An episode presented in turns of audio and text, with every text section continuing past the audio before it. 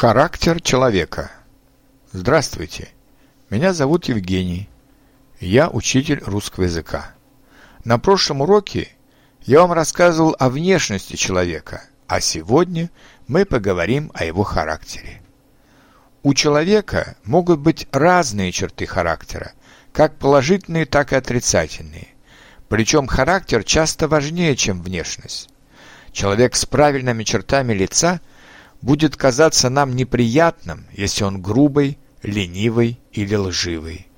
Человек с неправильными чертами лица, но добрый, воспитанный и трудолюбивый будет казаться нам симпатичным. Но редко встретишь человека, у которого только положительные или только отрицательные черты характера. Обычно в нашем характере есть что-то положительное и что-то отрицательное. Кто-то может быть вежливым, но жадным, а кто-то щедрый, но легкомысленный, кто-то смелый, но грубый, а кто-то веселый, но трусливый. Вот самые главные положительные и отрицательные черты характера людей, я даю их в парах, так легче запомнить.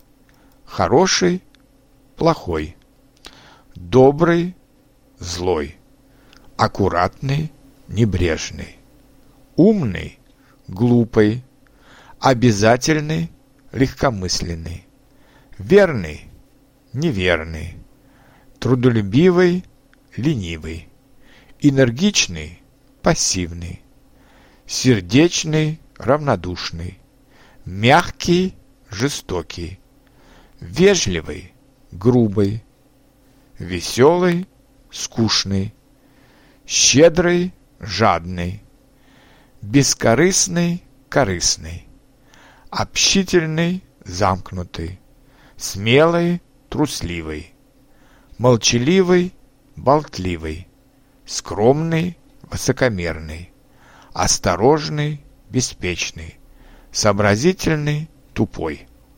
Есть много пословиц и поговорок о людях с разными чертами характера. Например, о жадном человеке мы говорим «собака на сене», потому что собаке не нужно сена, но она никому его не даст. Об общительном и остроумном человеке мы говорим «он – душа общества». О нерешительном человеке, который всегда сомневается, мы скажем «ни рыба, ни мясо». О не очень сообразительном человеке мы говорим «он звезд с неба не хватает».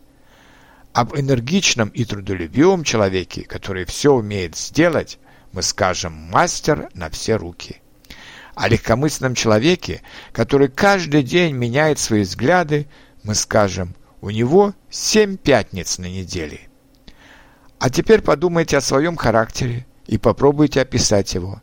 Какие у вас положительные и какие, может быть, отрицательные черты. Если вы правильно определите у себя свои отрицательные черты, вам будет легче с ними бороться – а если вы будете с ними бороться, то в конце концов станете очень хорошим человеком, которого все будут любить. Удачи вам, а пока спасибо за внимание и до новых встреч!